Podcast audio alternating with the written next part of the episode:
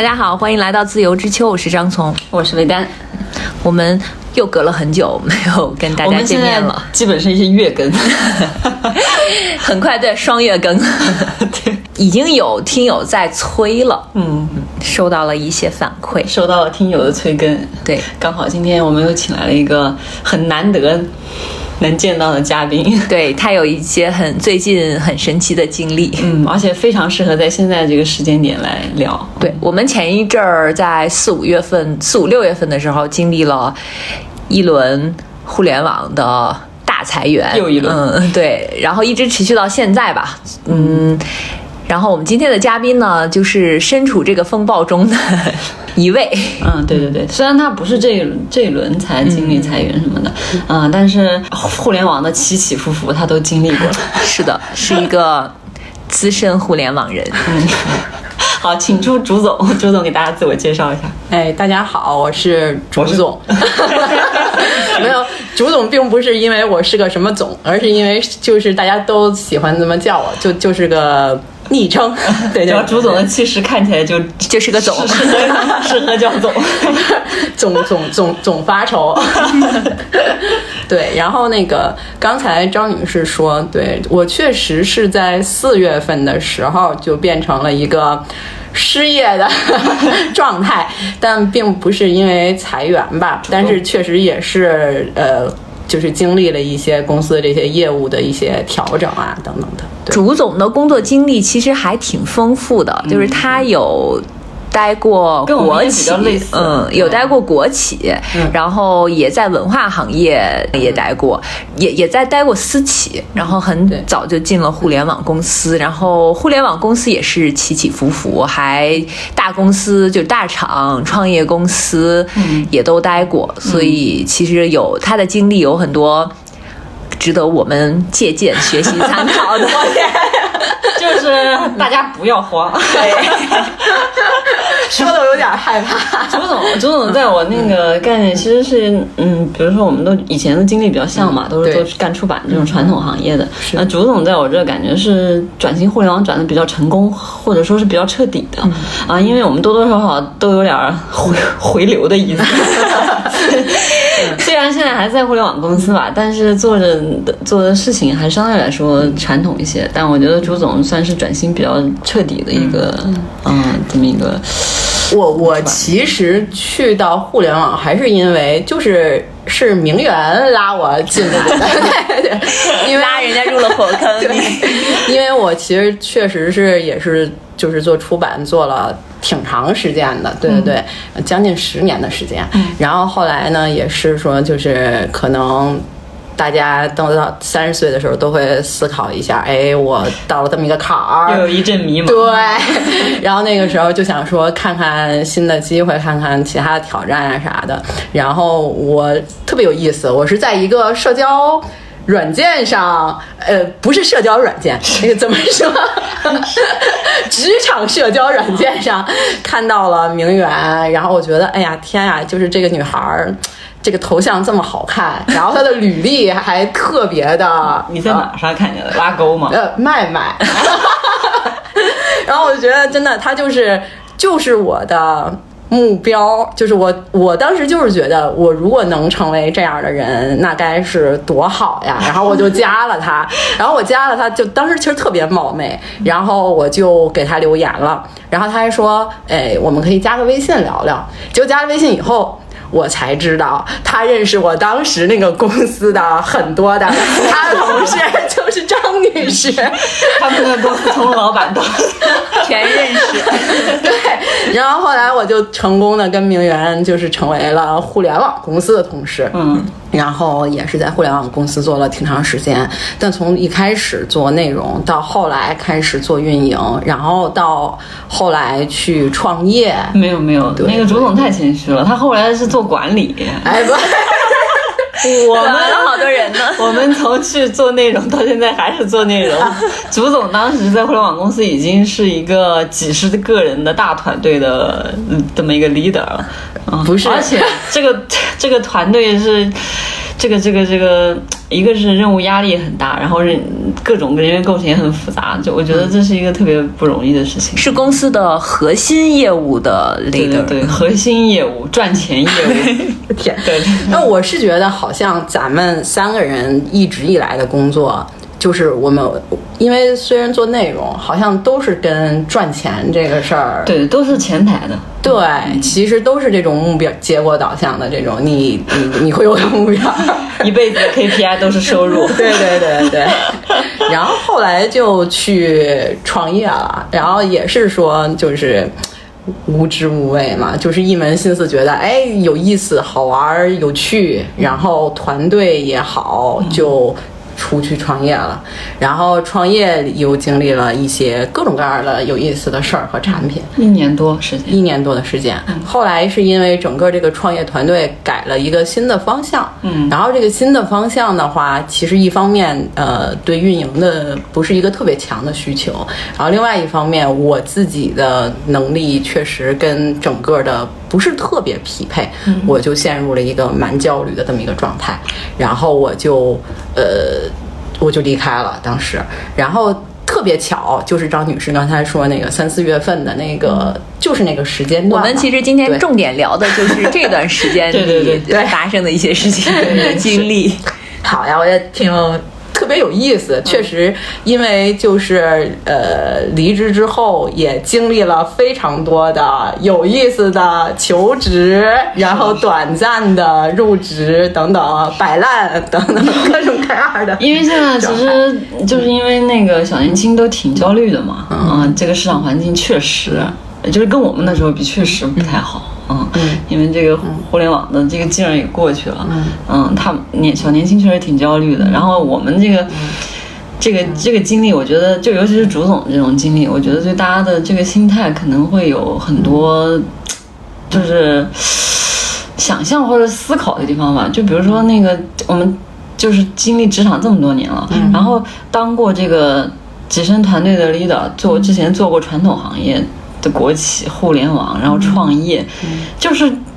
在一般的想求稳，但现在大家就是环境不好，就更想求稳，就求稳的这种状态来看，就这么折腾的这个职业生涯，对，到底能，对我能获得到底是什么动力或者什么那个什么想法来支持你这么折腾？因为大家现在都想求稳，是吧？就其实我觉得明媛问这问题特别有趣儿，就是我最近也在思考，就是说，因为其实我最近面试很多 HR 也会问我说你未来的职业规划是啥？你的下一份工作想什么样之类的？人都30好几了，还要啥规划？你说我规划了退休呢？然后就是我最近其实也在思考，就是说对，其实是就是大家现在在这种环境下也是希望求稳的。那在这个过程中，我觉得我心态变化还蛮多的，蛮有意思的。从一开始我还在上一家创业公司的时候，其实基本上那个状态是一个非常的沉浸的在做产品、做运营的状态中，然后完全就是没有看任何的新的机会。其实大家也都知道，创业那就是九死一生嘛，悬崖上修飞机，所以很多人在创业团队是觉得特别的熬的，特别熬心的，对，然后就会格外的会去关注一些新的机会。但我当时其实是一个非常的沉浸的专注的状态，就是觉得每天就是在解决那种问题，对。然后后来到离开之后，我进入了一个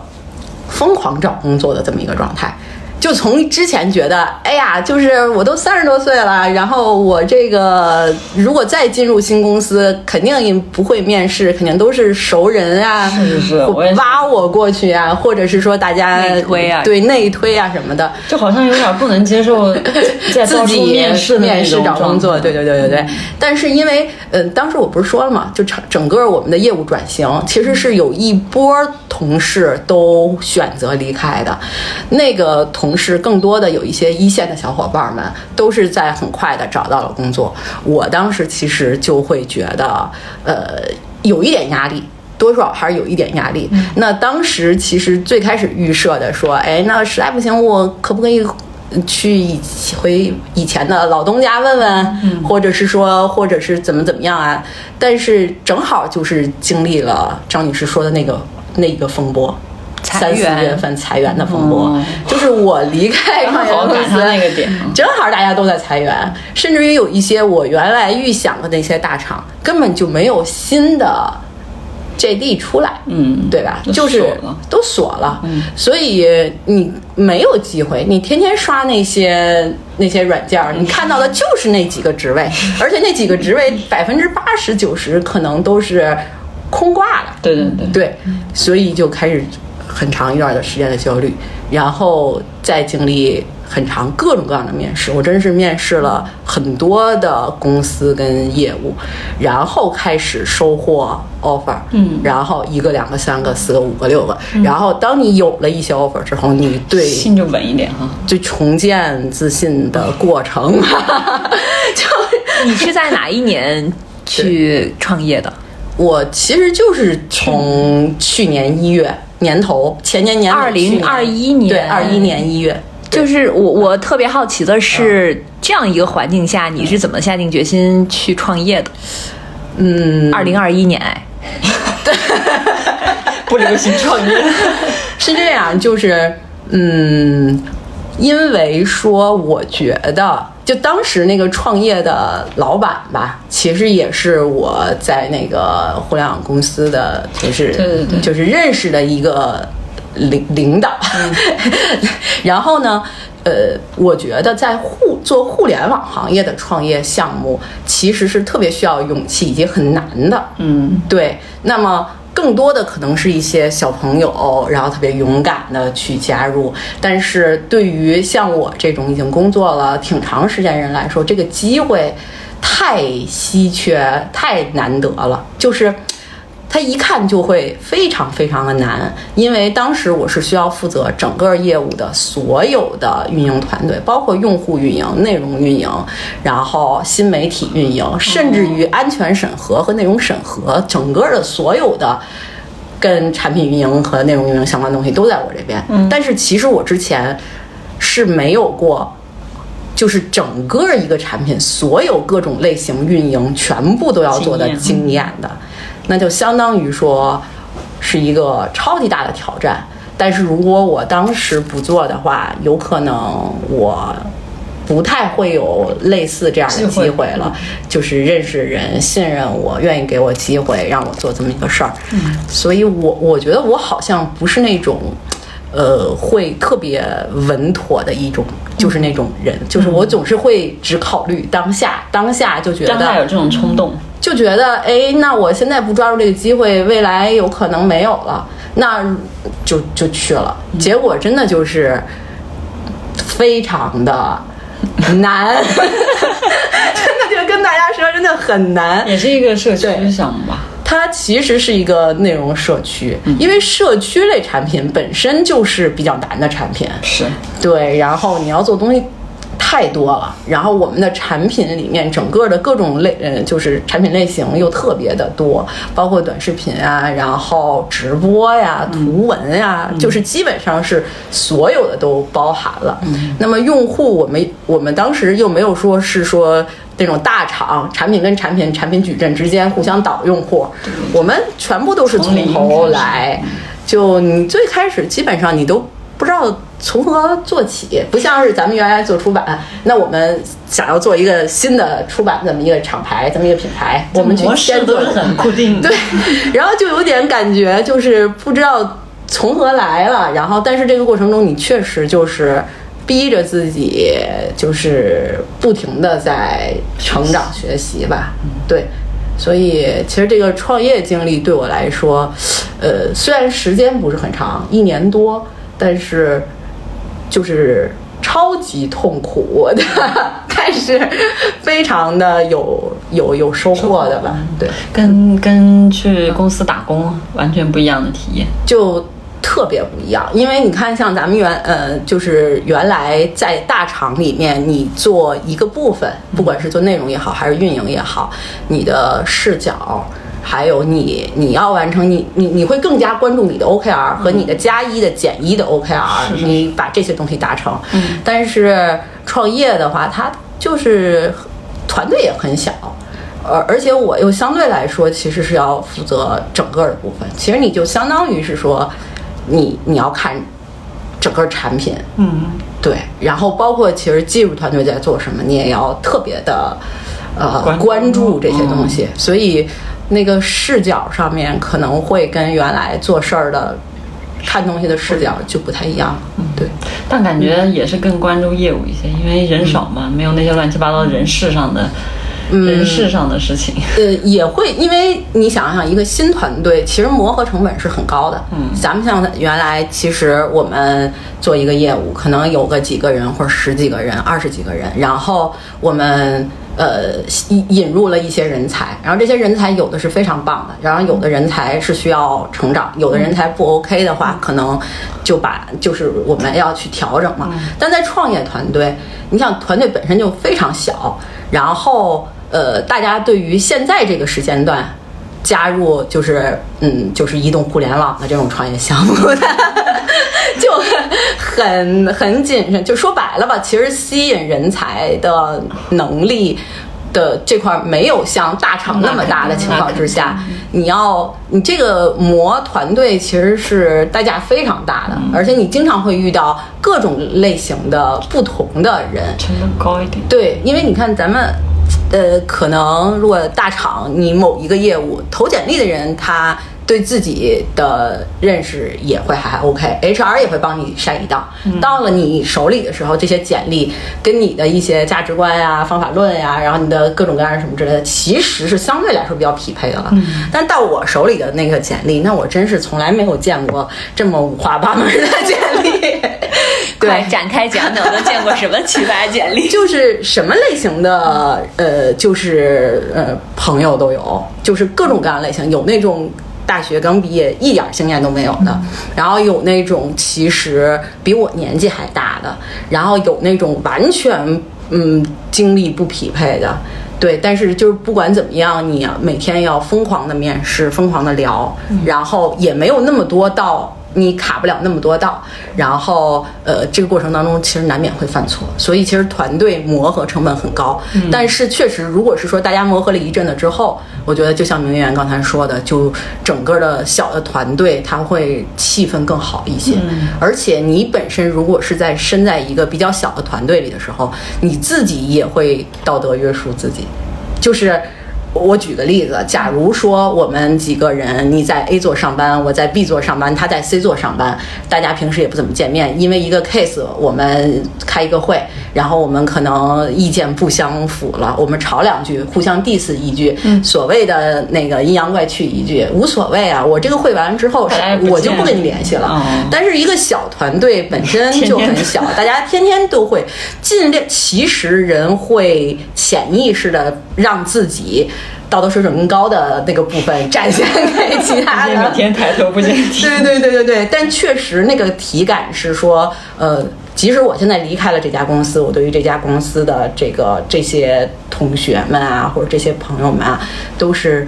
反正我至少我现在感觉有很多人，我都觉得他们就像是伙伴啊，就是那种感觉。对，这不是说我找工作怎么变成我面试别人了对，这样才能引起这个反差嘛，因为创业毕竟是你来主导这个事情。是的，现在你要转换心态，又去接受别人的筛选，你从一轮轮筛别人。那你会不会在就是你面试别人的过程中总结一些就是对你去面试有一些帮助的经验，这样提高你的面试通过率之类的说实话，我在面别人的时候，没想过说自己现在会变成面试大王。对，但是我在面试这些同学的时候啊，我其实自己的心态是相对来说比较浮躁的。因为那个时候我满心想就是快点进来合适的人，然后我们把业务做好。所以说那个时候其实如果你有一个特别明确的目标，你的时间又非常紧张的时候，我觉得你们俩应该能够 get 到那种感觉，你会更挑剔、更 mean 一点，就是那种提对那些应聘者提的问题，而且就是你会觉得有一些门槛是非常设定是很重要的。我随便举个例子，那我们就说年龄吧，其实咱仨可能对就是年龄差不多，但是你看像我面试的时候，这个创业公司如果它是一个年龄很比较大的，那么我可能会跟我们似的，我就不要不是，我会有一些疑虑担心，然后就是会不会对家庭方面的这些东西，这太正常了，对吧？但是说到这点就很有趣了，就是我现在面试其实大家也是还会用同样的问题来卡我，甚至于有的公司就是我想面都没有这个机会去面一下，就是我的简一一直在接各种猎头的电话，希望他去面这家公司，我的简一对，但是我自己一次这家公司的电话都没有接过，然后我去主动投也一次面试的机会都没有。他可能系统就筛了，他有个系统对年龄的限制。对，然后还有猎头说他熟悉这家公司的相对来说这种业务的比较重要的这些 leader 什么的，说不行就把您的简历拿过去特别给看一下，都不行，就是完全就是在他就像一个高墙一样，对，然后就彻底没机会。那说明互联网公司确实有这种年龄一刀切的情况。说到这儿，就是你知道，因为有的猎头吧，他比较偷懒儿，他会把就是公司招聘的要求直接自己都加工不加工，直接就贴上来。所以你看，有的猎头写的这个岗、这个职位的这些 JD 里面这些描述里面，就直接写了32岁以上不看，对，32岁，也不知道为什么是32岁，90年嘛，90后。都可以，90前就不行。OK， 所以就对，就是我觉得像这种完全，我看我之前去面别人，我就会觉得出现这个问题。但我现在，我虽然觉得我内心可能才20几岁，但是人家就是连个机会都不给你，你连去跟人家说一说的这个机会也没有。对，我觉得可能是有一种就是不同行业之间的，就是互联网节奏太快了，就是比如说像出版行业，它是很靠个人经验的，你有一些经验是要通过可能5年10年你才能积累下来，这个是走不了捷径的，所以年龄他们不是最重要的，反而觉得年龄大的好像会更保险或者更稳妥。但是互联网公司它变化太快了，就是这样一个新的业务可能1年半年不行就马上就换了，所以他们会对这个他们需要有那种就是年轻人的那种没有被污染过的新的想法。对，其实是说到那个张女士说到这个业务变化这个地方，就是我其实面试的时候，就我面一家所谓的这种超级大厂吧，就是前几面都非常顺利，然后面试面完了，按理说这几面过了之后，可能就是大家该聊一聊，就是这种聊 offer 啊什么的。这个时候 HR 就跟我说：“对不起，业务线调整。对”对，就直接就说业务线调整，所以我们这个岗位暂时就不招人了。经历了多久？经历了前后1个多月的时间吧。对，基本上是就这种大厂的话，它面试会有少的也有2-3轮，而且只是业务面嘛，对，然后多的我最近经历的有一个还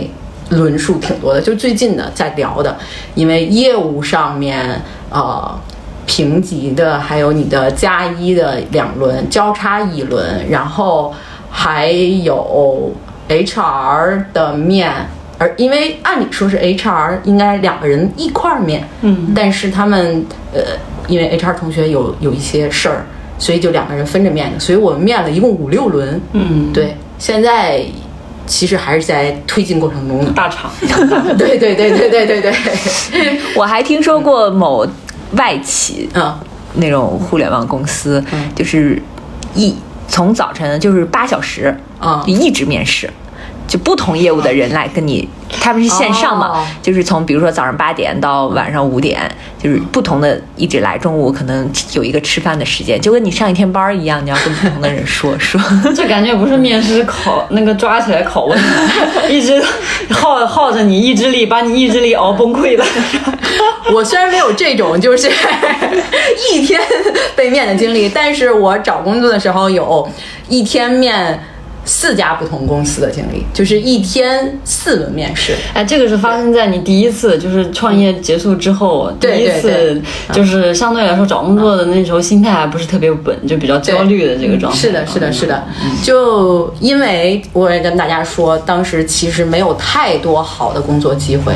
有一些你想去的厂根本就没有海康嘛，对。然后所以说我就那个时候。整个自己的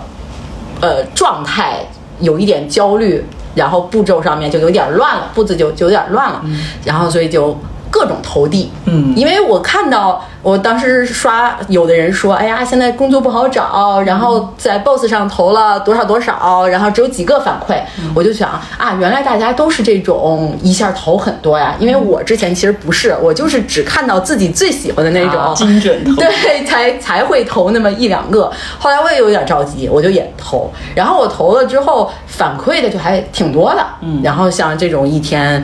就是像我刚才说的嘛，一天约了4个面试，从早面到晚，面的都整个人都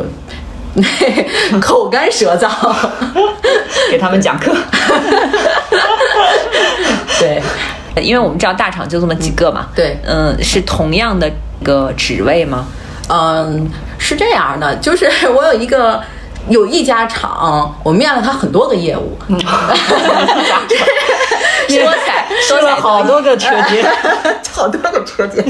他是这样，他们的就是整个是会每一轮的面评是会打分的，所以说如果你的某一个业务你的面评的分数还不错，但是因为有一些原因你没有去，那下一个业务的 HR 就也会来。根据上一个业务的这些面评的分数啊什么的，他会认为你是一个相对来说还不错的这么一个候选人，还挺合理。对，然后就会来约你面试。然后同时就是在这一个厂里，就是你同时只能面一个业务，不能是说同时就是面好几个业务同时的面着。所以说基本上就相当于你想他的流程又非常长，对，就等于是面了好多个业务，但是一个一个就是头接尾，尾接头，头接尾这种。然后另外其他的这种。不是说全部都是大厂，有那种就是中小厂，还有非互联网公司，就是有一些还不错的这种文化公司啊等等，还有一些特别有意思的，就是像是那种现在特别火的这种什么元宇宙啊什么之类的这种科技公司，对，各种类型都有，还挺神奇的，蛮有意思的。对，你把市面上比较火的这个公司都了解了没有？因为那个上一份就是创业经历嘛，然后那个那个创业团队其实是一个挺优秀的团队，然后呢，尤其是技术的同学是一波非常优秀的技术同学，然后我们的技术的整个的。CTO 也是国内非常有名的一位，就是这种，所以说其实跟着技术团队学了很多这些比较所谓的现在比较新潮的时髦的这些东西，对，然后所以就是说有一些包括像虚拟偶像啊，然后这种虚拟人、数字人这种，然后还有一些像是 web3， 然后这种数字藏品、数藏啊等等，包括一些对。就大家知道啊，有一些什么海外的等等的一些项目，反正就是，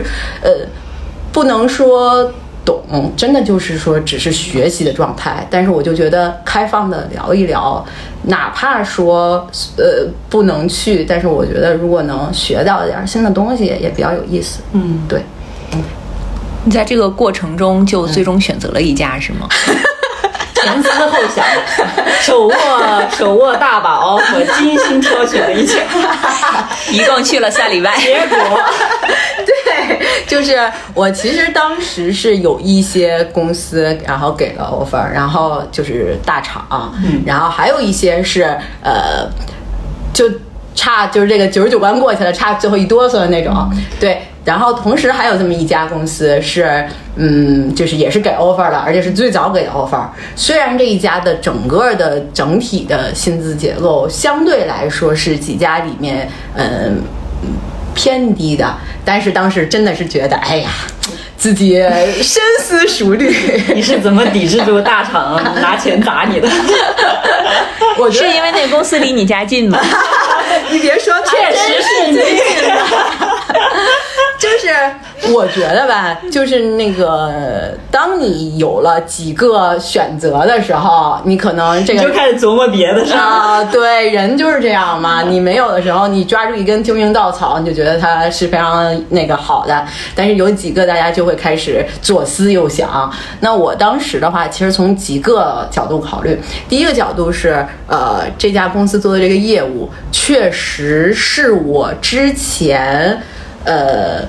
能力象限能覆盖一部分，但同时它有一定的进步，就相当于是说能用到我以前的能力，然后同时能让我学到新的东西。第二个是这个业务的整体看起来其实在非常顺利的从0到1在增长，对，而且它是一个非常成熟的商业化的项目，所以也就是说你生存起来应该是没有什么太大问题的。在这些基础之上呢，另外呢，我面试的时候就这个业务线不会是干着干着就没了，对对对，相对来说应该算是一个公司内比较核心的，然后从创新业务到 S 级吧，所谓的就是大家都比较关注的这种核心业务，它就会得到一更好的资源嘛，对。然后面试的时候也是就是公司的一些比较高层去面的，感觉自己受到了重视，对，就是虚荣心作祟。倒也不能说是虚荣心，说明这个业务线这个老板应该就比较重视，对，是。然后最后一点我觉得可能是相对来说我现在在反思，就是做错选择的一个部分吧。我最后一点就是觉得前面大家说了这么半天，说到3、4月份的这个裁员的这个问题嘛，等等，然后就觉得，哎，现在移动互联网其实遇到了这么大的风暴，它未来这个风暴到底什么时候可以停下，我们谁也说不好。大家现在很多的年轻人都在逃离呢，对吧？然后，而我去的这一家，其实它不是一个纯粹的互联网血统的公司，它更多的像是一个内容公司里面的一个互联网产品，所以我就觉得相对来说，它应该是最稳定的，就取了个巧，就是这个稳妥。所以刚才我说张女士的问题问得好嘛，对吧？但是，唯一的这个稳妥的这个问题吧，我觉得它算是比较重要的一个我决策的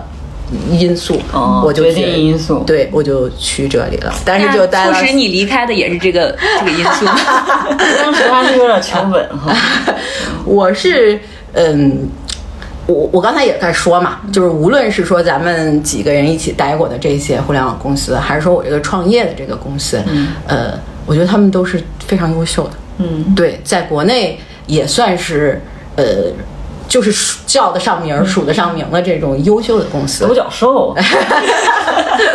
对，其实我们在优秀的公司里面，我们每天也会遇到糟心事儿，我们也会烦各种各样的东西，我们也会遇到奇葩恶心事儿等等的，但是它其实是在某一个程度上的奇葩，然后有的人犯的一些所谓大家觉得愚蠢的错误，也是在一定程度之上的愚蠢上的错误，对，就只能说我们的那个环境一直是保持在一个相对来说比较优渥的土壤里的那个环境的时候，我们会觉得这个地方怎么会有这样的错误，有这样的人，对。那么我去的新的这家公司，它是属于一个跟我之前说的那个环境完全截然不同的，我不能说谁优谁劣，我只是说完全不同，对。而你刚不是怎么说进行了艺术加工，就是完全不同的这么一个环境里面，你就是你感受的那种整个的文化，公司文化也好，还是说大家做事儿的文化方式也好，甚至于推进一个项目的方法也好，甚至于一些方法论啊等等的这些，甚至于 OKR， 因为他们大家不用 OKR， 都是用 KPI。哦，对对对。然后其实我估计大家很久都没有听到 KPI 了嘛，对吧？然后就是各种的冲击，让我反思我自己到底要啥。因为我觉得，如果我现在回到一个纯的传统的公司，有可能也差不多嘛，对吧？那我到底是因为就是哪儿不对让我3周离开呢？我是觉得可能我更想要的不是那个刚才大家一直都在聊的那个稳定，我更想要的有可能是不稳定，但是更优秀的，就是更高的人才密度，更优秀的朋友们，然后大家一起做更高价值的，我们认为内心认为更高价值的事情，然后哪怕是说这个事儿是痛苦的，但是它符合你内心的这么一个标准，对，就是你痛苦也痛苦的，哎，觉得值吧，对。就是可能有好多的事儿在这3周内冲击到了我，让我反思我到底想要啥。这个其实就职业上的追求吧。哎，但是你说你追求到底是啥呀？就是它不符合你的追求，但你不能说啊，我就知道我要追求啥，或者说明确的知道我追求啥，但这个肯定是你能说这不是我想要的。明白，所以其实你知道，最近的 HR 问我什么所谓的你的目标啊、你的规划呢，我就只能跟他们说，我说我非常清楚的是，我下一份公司是希望能在互联网公司跟更多优秀的同事一起做更我认为有价值的事情。对。我说你让我说我10年之后想干什么，我觉得好像那个这个 OKR 的这个 O 我想不出来，但是怎么实现这个 O 的这些 KR 我能拆出来一点儿。那互联网10年前也不知道10年后是这样。对，但是你就觉得可能是一些更有价值的事情，肯定能聚集更多的人吧，更优秀的人。其实这个过程当中遇到好多特别。我之前反正完全没有想过的事儿，我也想跟你们分享有意思的事情请分享快展开讲讲。就是我就说举几个例子吧，我觉得这些例子并不能代表说影响了我决策的某一个关键点，但它确实是一些我记忆深刻的案例。我入职第1天的时候，对，就有这种HR 同学，然后单独来私聊我，然后说让我在一个事务群里发言，说你在某一个群里回复这个就是大拇指这个棒棒棒，还要他都给我编好了是3个棒，对，你一会儿就在某个群里回复3个棒，然后事务群是啥群？其实全是总监的群不是，其实是一个 outing 的群。对，然后我呢是因为当时第1天入职，有很多的事儿特别忙，我没有特别注意到有这样的一个群，我就我当时以为是有一个非常重要的一个某个业务需要支持，我就说好的，我想都没想就立马会好的，然后我就去，然后他过了几分钟说我已经发了，你去发棒棒棒吧，然后我就看了一下，然后他发了一篇心灵鸡汤，对。就是在那个 outing 群里，他发了一个，就是那种大家知道我们有那种外部的那种企业培训的讲师，我知道那种企业培训的讲师经常会讲一些那种心灵鸡汤的课，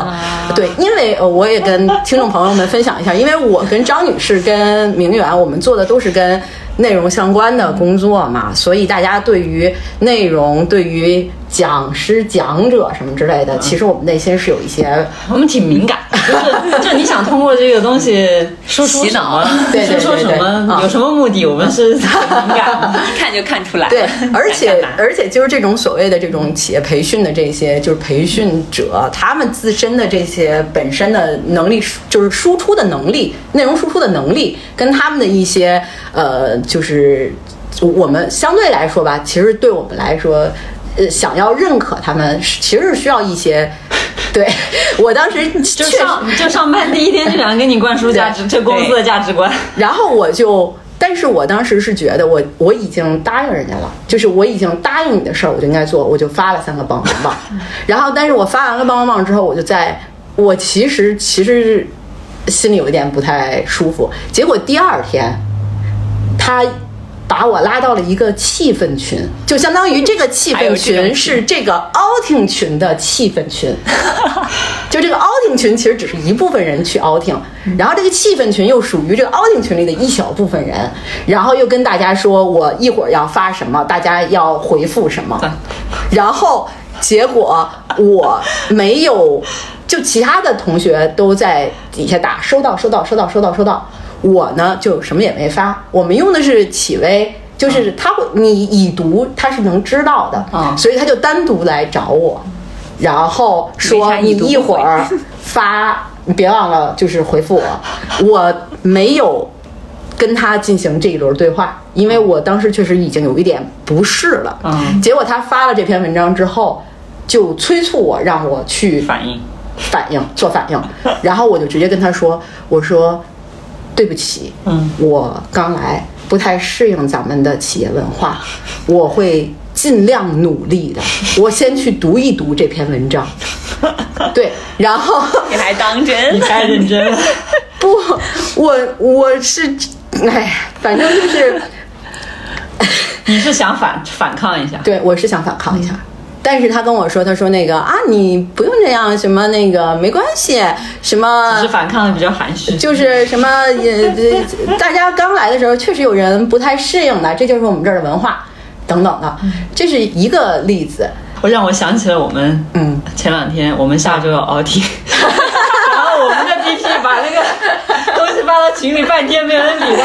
他，他靠自己出来活跃气氛，说你们怎么都不激动呢？这都忙着填表的吗？没有人理，都忙着找室友。你不是我谁理的？你看我撕这文化。不是，我觉得最主要的是说，就是我们希望通过 outing 达成一些，就是这种公司的大家的这种，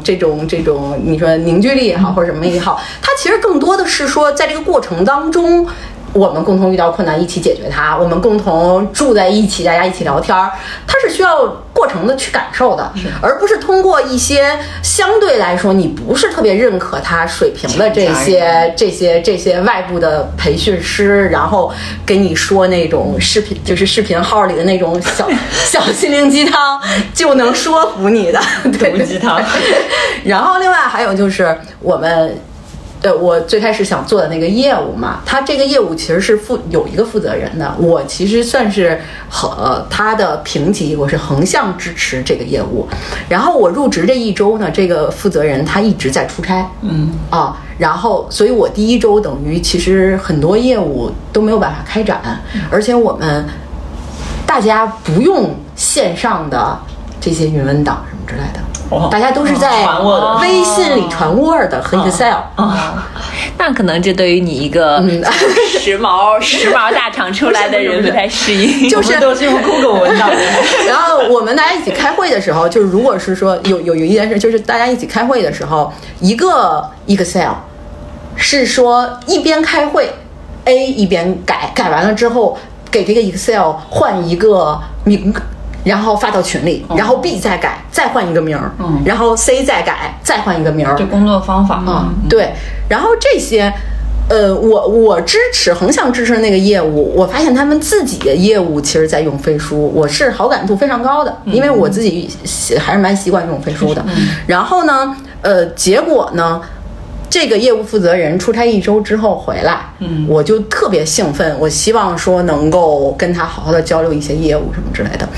但他跟我说，他说他去杭州出差，在西湖边上走的时候，他开悟了，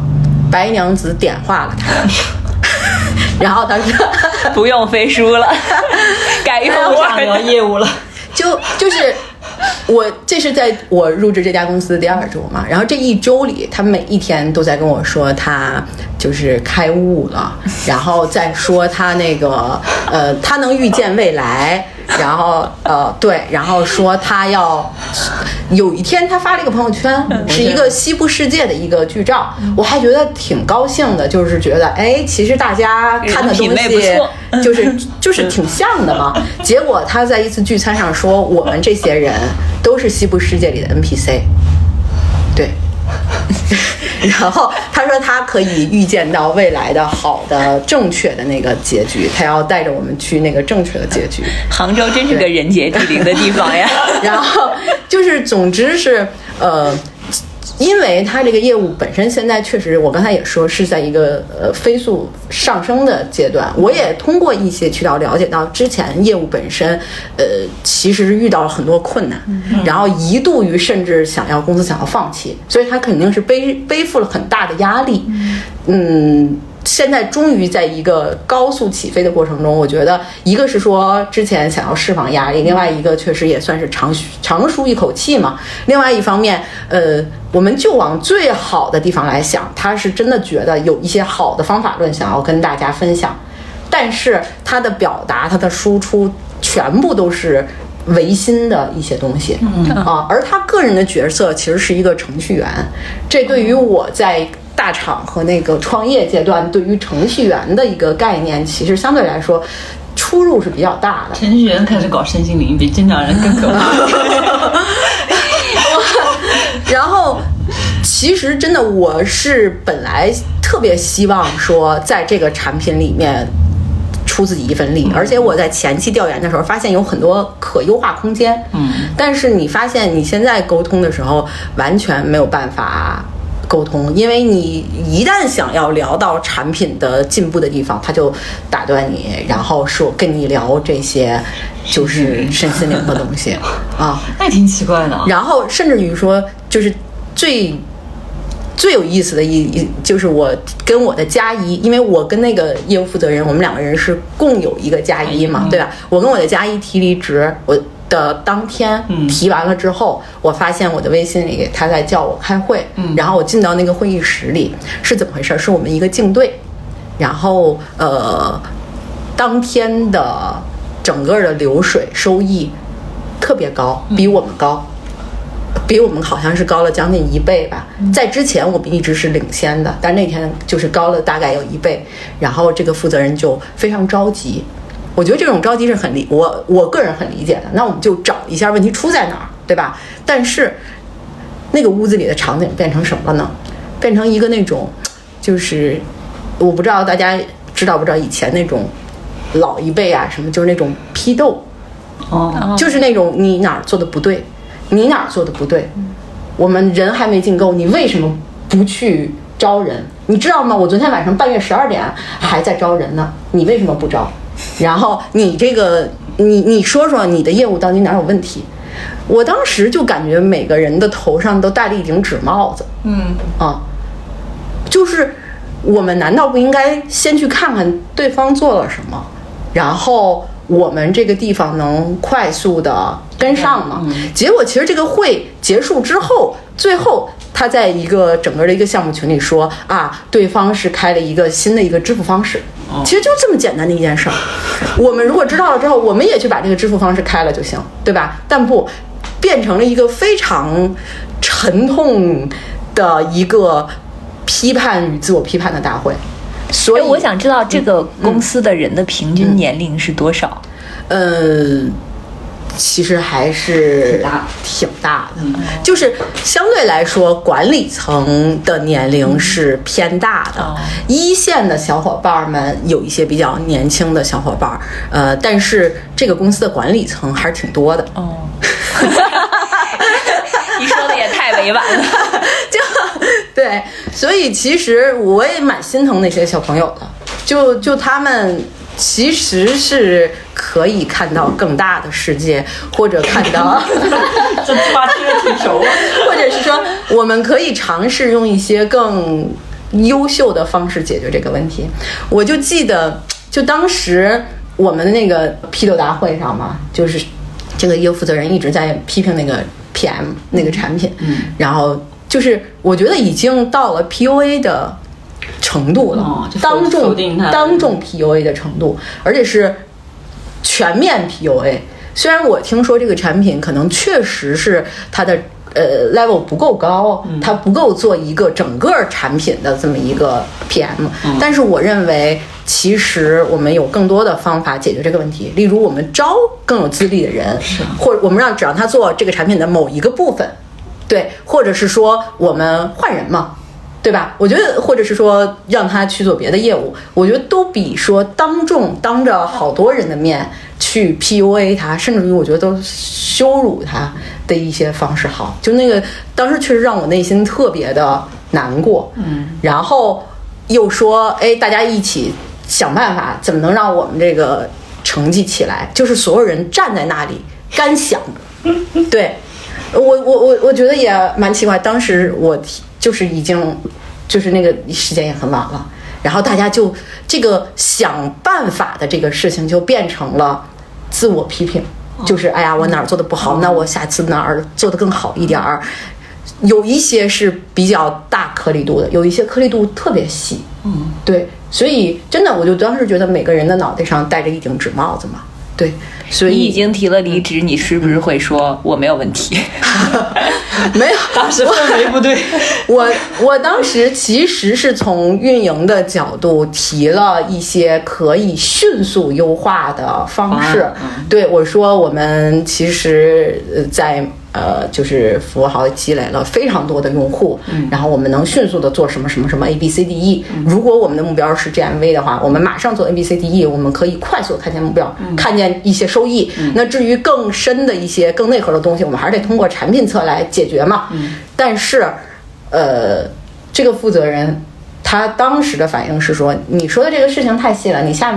去自己对吧，所以我个人的理解是他对于一个就是真正如何解决问题的方式方法的判断力是弱的，所以我觉得就他有可能真的是觉得这个东西不重要，对，那我觉得就是说大家的方式方法不一样，但是我当时是怎么想的，就是可能啊，像有的 HR 还问我这个问题，你为什么不去改变它呢，对吧？来的我也知道，就是说你这个快进快出，你既然觉得它都不先进，你为什么不去改变它呢，对吧？我当时想的是说，因为这个业务现在起飞嘛，对吧？它其实是在往上爬坡状态，而且整个团队没有明显不适，我是那个相对来说外来的那个人，然后你不是，是我不是，而且我真的确定我用我的方法就能改变吗？对，所以我觉得最好的最佳的办法就是我离开，所以就是2周提的，3周走的，对。就是这么一个我的职业经历里最短的一个，对，最朋克的一段经历。但我觉得这个经历其实对你后，如果现在来看的话，其实是好的。我是觉得就是你结束这段之后，然后再重启找工作的这个，就更知道自己想要什么。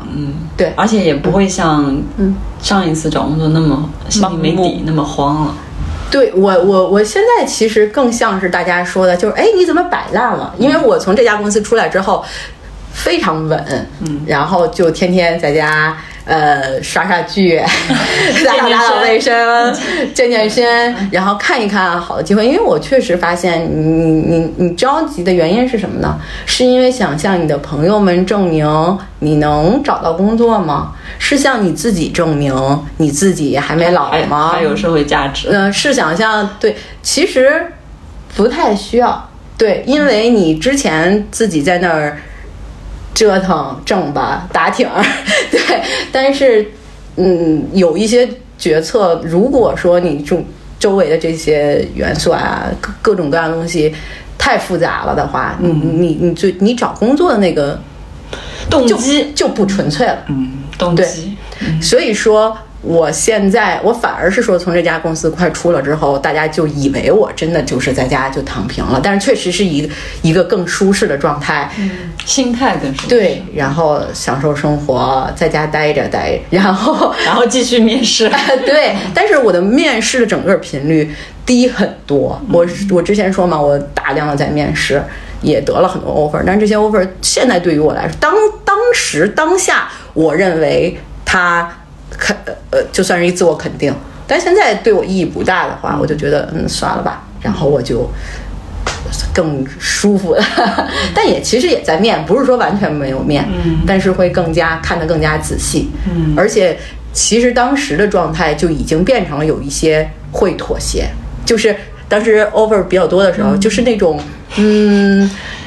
如果 HR 问你这个东西你可以接受吗？你会说不当时就会觉得可以，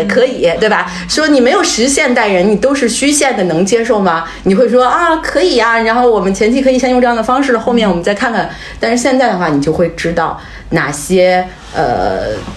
就是可以 OK 的，哪些是不太 OK 的，不行，对，就是进入了一个相对来说心态变了很多，是的。所以其实我一直觉得找工作也得看缘分，对，不是积极上赶着就一定可以的，因为现在这种培训找工作的太多了，就告诉你怎么面试啊，怎么准备简历啊，这些特别多。对，但是我其实也想跟小伙伴们说，就是大家在业务里经常会遇到一些合作伙伴，然后这些合作伙伴呢，我尤其是我之前在就是大厂工作的时候，因为特别忙，所以有的合作伙伴过了手，然后我就直接对给我的朋友们，就是同事们，或者有的合作伙伴提的那些需求，我会特别的不耐心，就是甚至于有的时候，因为我时间实在太仓促了，我会说您把需求列出来发到我的邮箱里吧，因为就是时间太忙了，或者是说您一块儿列，然后我晚上给您回复。有的合作能行，有的合作不行，但是对我来说都 OK， 因为平台嘛，然后有很多的资源，很多的流量。但是对于现在对我这个密集的找工作以及给 offer 的，因为我为什么要说这个，是因为有现在给我 offer 的有一些是我以前对接的一些合作伙伴、合作方，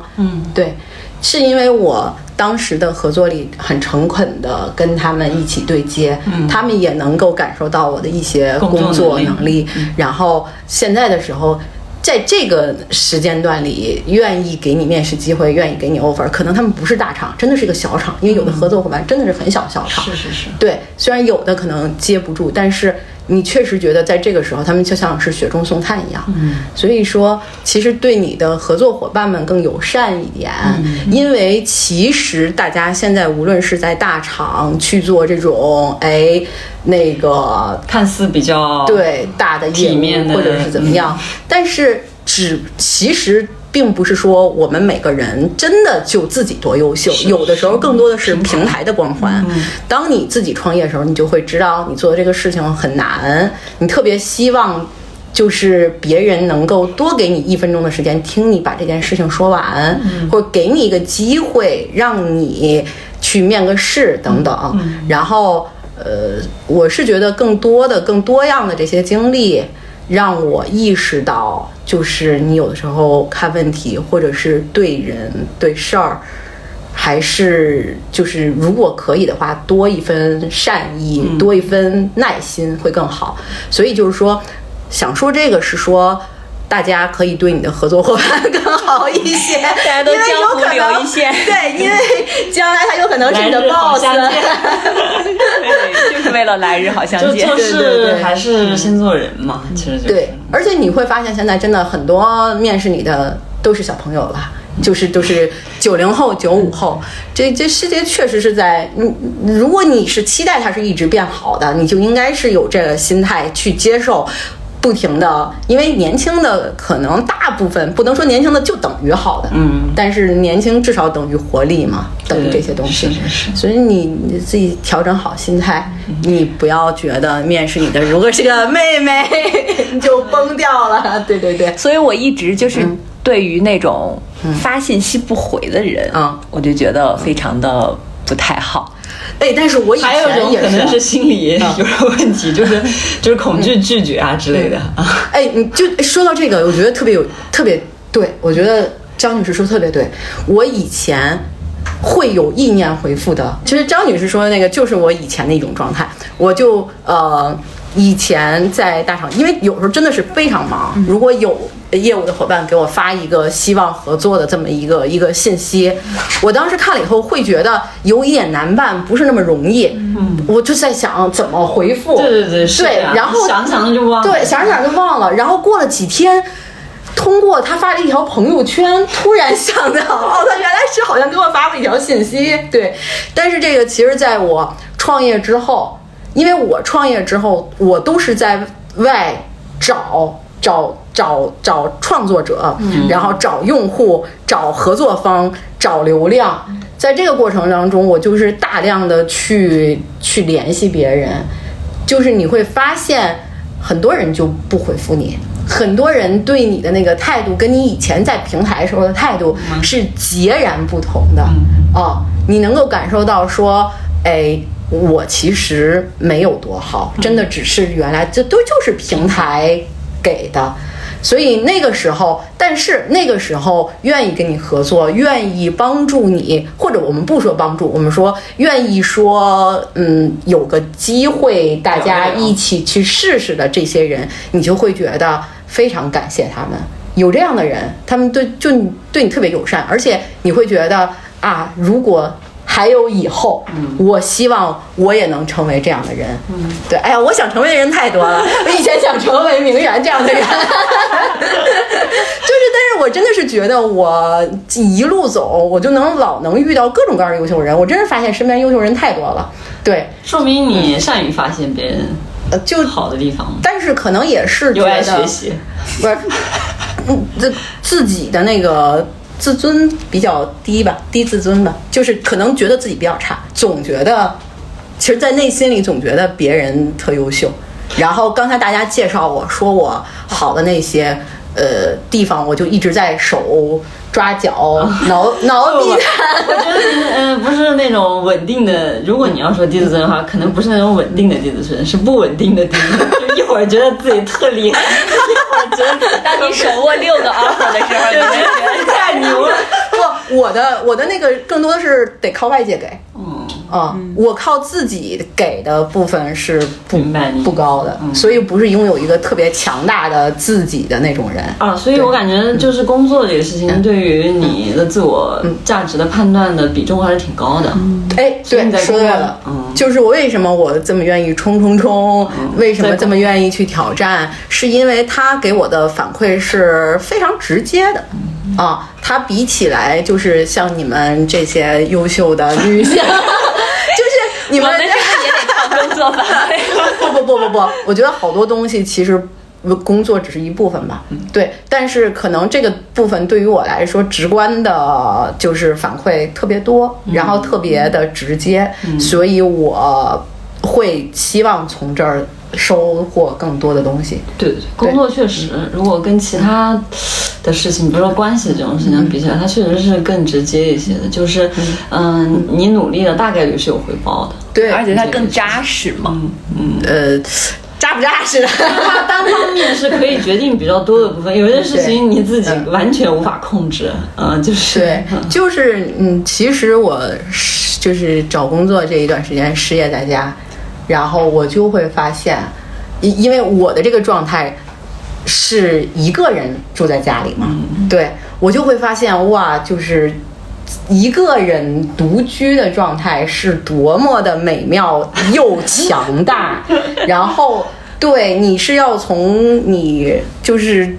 360度周围各种各样的事物当中能获取力量，然后获取各种的生机勃勃的这些动力。你的注意力全在自己身上了。但是你以前在工作的时候，你真的就是为了那个 KR。但是那个所以说白了吧，其实我是个偏简单的人，就是为了简单的那个 OKR。但是这几个月就是在家嘛，我就。确实是，就包括大家说的像那种就是失业在家的伙伴们都会去做的一些尝试，什么减肥健身呀、打扫房间呀、然后烘焙嘛，做饭呀，然后这看看哪些是健康食品呀，然后那个。购买一些更宜居的这些对，因为以前其实家里对我就是宿舍嘛，对我可能更像一个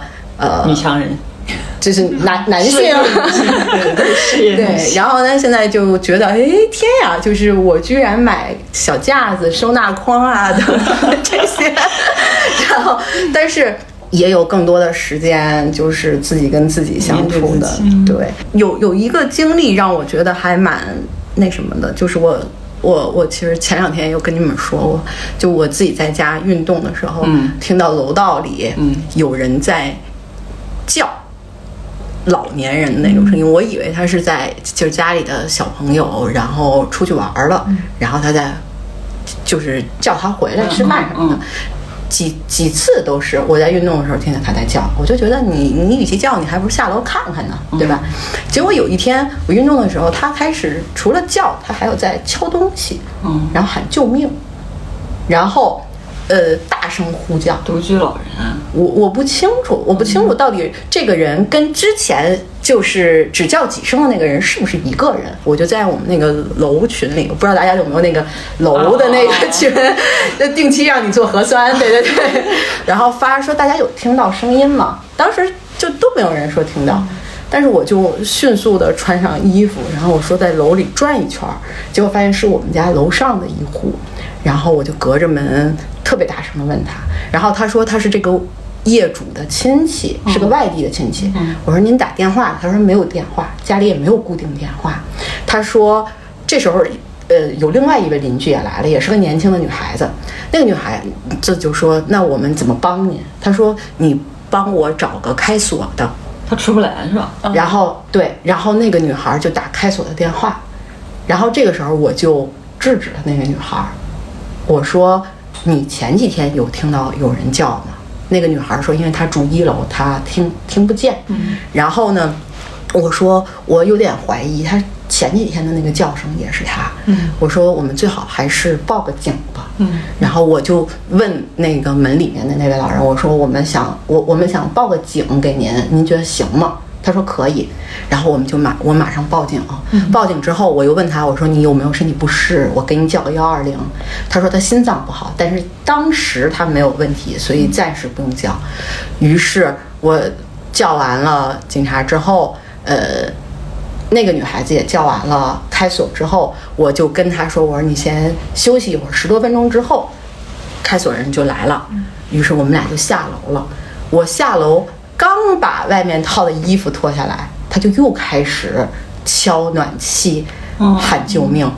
这个时候我就觉得有点不太对劲，精神问题。对，然后我当时怀疑可能是有一些问题嘛，结果我又上去安抚他，但是那个时候他就已经完全听不到我的声音了，他自己的呼叫声就非常大。然后过了一会儿，开锁的师傅来了，所以楼下的邻居又来了。然后说要不要给开锁，我说等警察来了吧。警察来了之后，因为警察他平时处理这种事情的经验是非常多的，是警察就怀疑这位老人可能是就是有这个精神问题，就是像是可能老年痴呆啊等等，是这种可能家里人把他锁在里面了，所以就不停地问这个人就是家里人的联系方式有没有啊等等等等的。这时候还敲了对门的门，结果对门居然有人。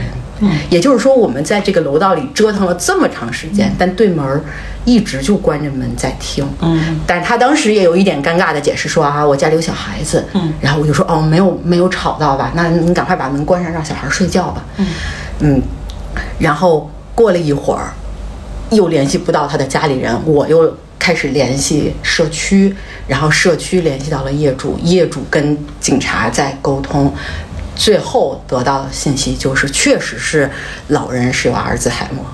然后老人的老伴儿去医院拿药了。但是我当时其实隔着门跟那个老人沟通的时候，我有问他，我说前两天的呼叫是您吗？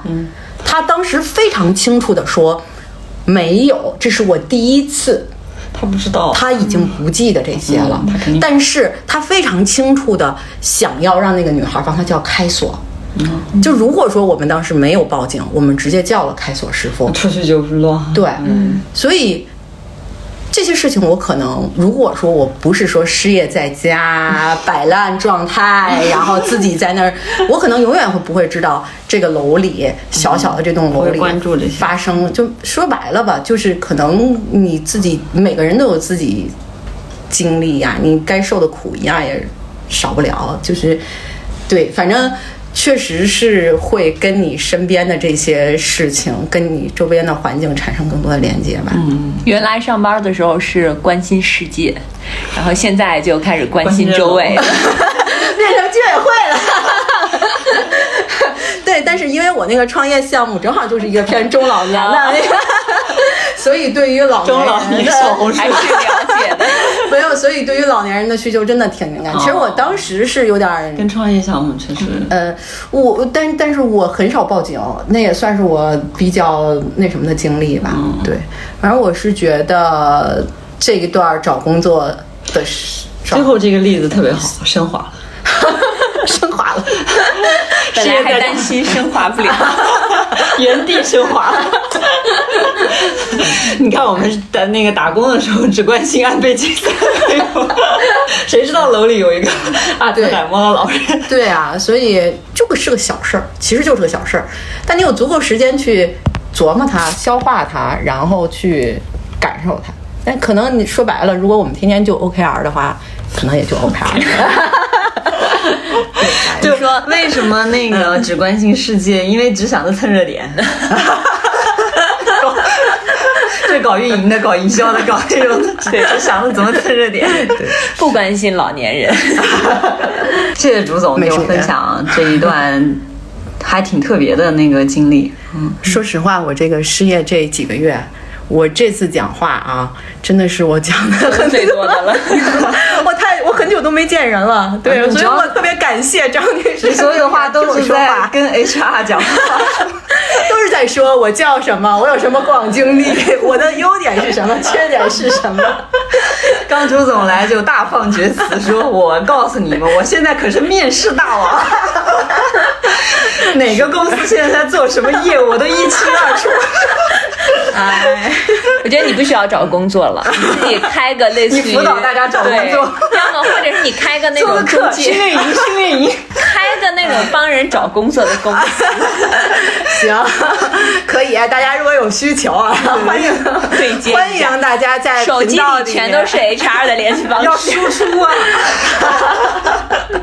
要盘活你的资源。好的，如果有想要跟竹总交流的，就给我们留言，然后或者是有类似经历的，也可以跟我们分享。好的，找工作的也可以找竹总，大家稳住啊，不要慌，大家一起找工作，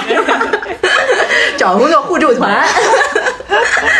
好的，好，那我们今天就到这里啦，拜拜，拜拜，拜拜。